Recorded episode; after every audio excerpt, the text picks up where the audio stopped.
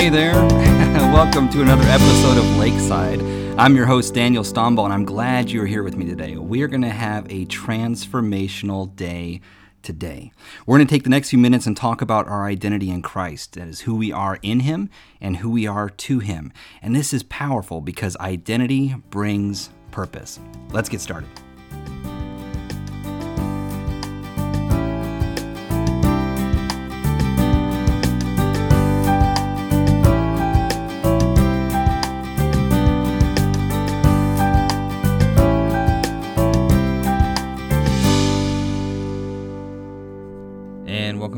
Lakeside, and it's episode number 10. And we're talking about Song of Solomon, and we're rolling through this book. And I'm telling you what, this is really, really great stuff because uh, when I when I first started this journey with God, this 90 day journey with God, I, I came to Him as someone that was broken in my life, asking God to give me intimacy, asking God to give me closeness. Intimacy just simply means into me. See, and I was asking Him for that in my life because what I had been doing is systematically going through every relationship in my life and doing damage to them, demanding that they be something for me that they were never designed to be. I took the relationships in my life and was de- were and demanded from them that they provide me with affirmation, provide me with intimacy, provide me with closeness and love, and honestly expecting that from those relationships, expecting to be fulfilled from that. But the truth is that I was designed to find that in Christ, and you were designed to find that in Christ. And we can go to a job, we can go to a relationship, we can go to um, a, a hobby or a sport or even a pastime that provides us fulfillment and expect that to be our our affirmation. Our identity is based upon that. In fact, even as a working in the full time ministry, I looked at my my title as associate pastor. I looked at that as a uh, fulfillment. I looked at that as some sort of a identity. My identity was based on what I did and not on me. And so when I left that profession, um, I left that that full time status of the church. It was just I went from I'm Daniel, assistant pastor at da da da da, to just I'm Daniel. and there was what comes after that. And it was a struggle. It was like, okay, who am I? If I'm not this, and my whole life has been geared towards this, now when that's over with, now what? And you find someone that's a professional or in a profession or a field and they lose their job or they or they make a mistake or something happens where they're no longer able to fulfill that profession anymore and the depression sets in and even suicidal thoughts set in because their identity was tied in to that particular profession and into that title. And once that was gone, all of a sudden they lost that and they were like, what am I? Who am I? And so finding that in Christ and saying, look, who am I? And and I want closeness, I want approval, and affirmation, but people keep letting me down and jobs keep letting me down and uh, profession keeps letting me down and hobbies and skill lets me down. So what is my identity? And when he showed me my identity was found in christ. And when you find that all of a sudden it's like wow uh, i was demanding approval from all these sources that could never give me approval. So we're we're moved into this uh, status of the book and where where she is now finding value in the king. The king has been displaying this over the last several episodes and like i said we're, we're 10 in now. So over the last nine episodes we looked at this exchange between the shepherd girl and the king. And that is the lyrics of the song. We looked at the melody, which is the sexual content of the song. And now we're looking at the, and we've been looking at the message. And so as we look at the message of where we're at now, we start to look at this um, opportunity. We start to look at this. Um, this aspect of the relationship. So they have actually moved into the chamber where they're eating. It's the girl and the king, and she's adjusting to her life in the palace. She's adjusting to being royalty. She's adjusting to being around the king and wanting to be close to him and wanting to be by this king who is feeding her, who's um, who's feeding her not just uh, taking care of physical needs for her, but he's taking care of her heart. He's taking care of her emotions. He's taking care of her mind, and he is uh, systematically breaking down every false teaching of her value and every false teaching of her identity in her life and restoring those with a correct mindset of who she is now because of her relationship with him. And so what if anything as a Christian the maturing process is is where God breaks down those barriers and he systematically undoes those things in our life that we found value in and begins to teach us if we allow him to teach us exactly who we are in him and where those uh, positions and where those relationships fall in line uh, in accordance to our new identity in Christ. And so chapter number 1 and verse number 12 and verse 13 really kicks in. I'm going to combo those two passages with this particular episode of Lakeside. So it says, While the king was sitting at his table, my spikenard sendeth forth the smell thereof. A bundle of myrrh is my beloved unto me. He shall lie all night betwixt my breasts. It's a very um, graphic picture here. And if you don't not careful, what you'll do is you'll allow the melody of this song to detract or to take away from the message and to blind you. And I think it's awesome because the king desires to be with the shepherd girl because he enjoyed her company. Like he enjoyed her. He wanted to be around her because he enjoyed her. Her words were fragrance to him, and he's captivated with everything about her. And I love that beautiful connotation of him sitting there. He's completely at rest. He's sitting there beside, they didn't sit at the tables like we do at our tables. They would actually lounge on these couches beside a small, low, uh, low profile table, and they would eat and lounge there. And he was lounging with her, like they were together, they were relaxed, and he was with her, and he enjoyed being with her, and she knew it. Like she knew that he delighted in her. She didn't necessarily understand it, but she accepted it. And there's a thing that when you and I don't necessarily understand why God delights in us as much as He does, you don't have to understand it. He has never one time asked that you understand His love for you. He simply asked that you accept it. And so she's there with Him. And to understand that God desires your company. God desires your company. He finds complete satisfaction in you. In fact, He desires it so much that He provided a way for you to experience a relationship with Him. You know, if you wonder, does God really truly desire my company? And when I tell you that God delights in you, if your first response is to go back to something you have done to you, then honestly, you're just like this girl in the book. Because I was. Man, someone would tell me, Daniel, God delights in you. And the very first thing I would do is go back to this Rolodex of all the reasons why he shouldn't. The truth is, if you ever find yourself feeling distant from the king, then you have focused what, on what you have done to you instead of what he has done for you. Because I read John 3:16 and it shows me that God delights in me. Like he delights in me and he delights in you so much that he was willing to send his son to die on the cross to establish that connectivity, that relationship, and to bridge that gap, to tear the temple veil, so to speak, to make that access possible to his heart and to his fellowship. Like he desires you. You only do something like that if you desire the person that you're doing this for. He didn't just give his son just because he had nothing better to do. He looked at you and he looked at me and said, I desire a relationship with them so much so that I'm going to do this. I'm going to to this extreme to make this a permanent connection, to permanently restore them. In fact, nothing they can ever do or nothing they can ever say will undo this bond that I'm creating with them because of the cross. In fact, I'm going to put my spirit inside them. I'm going to indwell them with my Holy Spirit. And it's going to indwell them and permanently connect our spirits together. And I'm going to join with them so much so that no matter what they do, no matter where they go, they're going to take me with them. Paul said you can join yourself to a prostitute, but be careful because you're joining God there. You're bringing Him into that activity. He is not a prayer away, He is closer than that. He is right there, and nothing you can ever do can shake Him. He is establish that connection with you. And I love that to say, look, the king rests with me and the king rests with you because he delights in us. He delights in you. God delights in you, the creator of the universe, the one that holds your breath in his hand, the one that spans the galaxy in the span of his hand, the one that holds the galaxy, the universe in the span of his hand. Heaven is his throne, earth is his footstool. That God, the God of the universe, delights in you.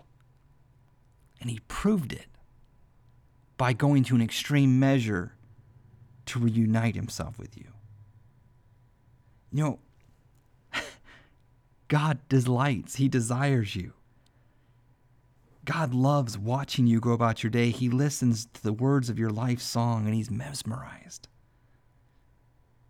says a fragrance, a bundle of myrrh. And back then, the bride would wear a, a little satchel of myrrh. It was a little bag of incense or uh, like a perfume, and she'd wear a little leather pouch, and it would go right in, right by her cleavage, right there below the, the neckline of her garment. It would sit right there and give off a fragrance. And the king sat with her, and as he sat with her, he inhaled that fragrance. He was close enough to her to inhale the fragrance that she was giving off right there at her, right at the, at the, uh, the epicenter, I guess, at the closest part of her attention, right there in her face. He was inhaling that. And she was saying, The king is right here. He is just like this pouch. He is right there. He's held close to my body. He's held close to me. He's close enough to inhale me. And the fact is that God is mesmerized with you. He chose you because you satisfy him. He loves to touch your life because every time he does, it reminds him of every other moment that he's touched your life. How amazing is that? I want you to be aware today that you, when you thrill to understand when God is interacting with you, that God is thrilling because he's aware that he's interacting with you. Like those times when you the, they take place in life and you're like, man, that there's no other explanation, but that is God that was there. God was involved in that. That God is thrilling at that too, because God is very much aware. And I love this passage because it speaks of closeness, it speaks of rest, it speaks of intimacy. A bundle of myrrh is my beloved unto me, shall lie all night betwixt my breasts. She was confident that the king's heart and his presence was going to stay with her. It was going to be like that satchel, it was going to accompany her everywhere she went in that palace. She was taking him with her. Everywhere she went about her day, the king is right here. And just like that pouch would not have been removed, it would have stayed with her every activity of the day. She was saying, The king is there with me. Like his heart is here with me. I don't understand it, but I accept it. I accept the fact that he is with me presently. Do you realize there is nothing that you're going through right now that the king is not with you? And he's not delighting in you. Man, I don't care if it's a, a job interview or a radiation treatment. He's with you. Maybe it's a loss or a funeral, or maybe it's a victory. He's with you. It's a difficult time in life. He is with you. You are carrying the King with you, and He is there close enough to inhale you. And He delights in you. He delights in you. Every time you move, He's touching your life. Every time you extend yourself, He's touching your life. And to me, I look at that the times where I felt like God was so distant from me, and to realize that He has never been distant to look back at all those times and I realized, man, every time I went through that, man, that time that I felt I was the most alone, that time that I had those thoughts of just being done. You look back at your life and all the times where you, everybody else turned their back on you. And remember those times in your life where you thought you were alone, you thought it was over, you thought it was done. There was no reason why you should keep going. There was no reason why you should pick up and keep walking and keep moving. You blew it, you lost it, you failed, it was over. You remember all those times? You remember those times in your life when you felt completely abandoned abandoned and forsaken. Understand this when you thought nobody else could see you, He was there and He was close enough to touch you and He was close enough to inhale you, and He has never left you. He delights in you. I want you to take some homework today. I like to give you these homework assignments because it does make a difference. I want you to write down somewhere on a, a, note, maybe a scratch paper or something where you can see it. Maybe look at it a couple times today. Write it on your mirror, write it on three or five card. Just write these words down. I delight God. John 3:16 underneath that. I delight God. John 3:16. You delight him because the adversary is going to lie. He's going to make you try to take his mind. Remember the mindset of Satan? We talked a few episodes back. The mindset of Satan is a mindset of rejection. And let me tell you, God, Satan puts that mindset on, on the crowd that's in the church just as much as he does the crowd that is outside the church, so much so that we're willing to do anything in order to be accepted, to find somebody that accepts us. And I'm telling you, you have been accepted. You are not rejected. You have never one time ever been rejected. No one has that power but God, and He's already decided He accepted you. You've never been rejected. He delights in you. John 3:16 proves the fact that He delights in you enough so that I will send my son to die on the cross for you. I will bridge the gap. I'll restore your soul. No wonder she looked at the king. No wonder she no wonder she fell in love with him over and over and over again because the closer you draw to Him, the farther behind you have to leave your own notions and your own perceptions of your identity. When the King is telling you your identity, you have to check yours at the door. You have to check your own understanding of your identity. You have to check all of that stuff that you based your worth and value on. You have to check that at the door and realize, man, it only comes from the source. And the more that I know Him, the closer I get in my understanding of who He is and His power and what He has done in my life, man, I, the more I adopt what He says says of me over what I say of me, the more I adopt what he says of me over what other people have placed in my life, to realize, man, you have been with me all of this time and you have never stopped wanting to be with me. You never stopped delighting me. You gave your son to die on the cross for me back before I committed my first sin. You were already in the process of forgiving me. Man. That blows my barn doors off, y'all. He loves us that much. He delights in you. I love this passage. While the king sits at his table, it's my spikenard that sendeth forth the smell thereof. While he sits at the table, it's me that he notices. A bundle of myrrh is my beloved unto me, shall lie all night betwixt my breasts. No matter where you go, even in the darkest times of your life, the darkest parts of your night, where you feel the most alone, He's there with you. And nothing you can do scares him. nothing you can say makes him feel uncomfortable. He's there. He's there. To know that you're worth and to know that your value, I honestly believe that you can make it through anything in life if you truly understood exactly how loved you are. And so that's what makes this so phenomenal. That's what makes this passage so beautiful. That's what makes this the greatest song as you start to look at these passages for what they're saying. And honestly, it regenerates and revitalizes your heart to go about your day today to know that I delight God. I delight Him. Man, there may be people that are not delighted with me. there may be people around me that do not want to see me coming. But man, I delight God. I delight Him. With every action, I delight Him because I belong to Him. And as he's talking with her, you know, after dinner, he begins to talk to her and he makes us see speaking unto her. And when he speaks to her, every time the king speaks to the shepherd girl, pay close attention because what he says to her is phenomenal in its depth, it's phenomenal in its richness, and he uses a lot of visuals to compare her to because he's showing her the kingdom. Whenever you see him making a comparison of her with something, with some item, you have to ask the question, what? What is being said? Why is he making this comparison? What is it about this? this item that makes it stand out enough for him to make that comparison. Um, when you and I try and find words for something, man, we search in our mind. We're like, ah, and we try and pull something out to compare with. Um, man, that, that cheeseburger, it tasted just like, and we throw something out as a comparison. And when he compares her and her value to him, he starts to bring out things in the kingdom that he's showing her. And he has this garden, and he's going to talk about, we're going to talk about this garden tomorrow. And when you see this garden, you are never going to look at a flower the same way.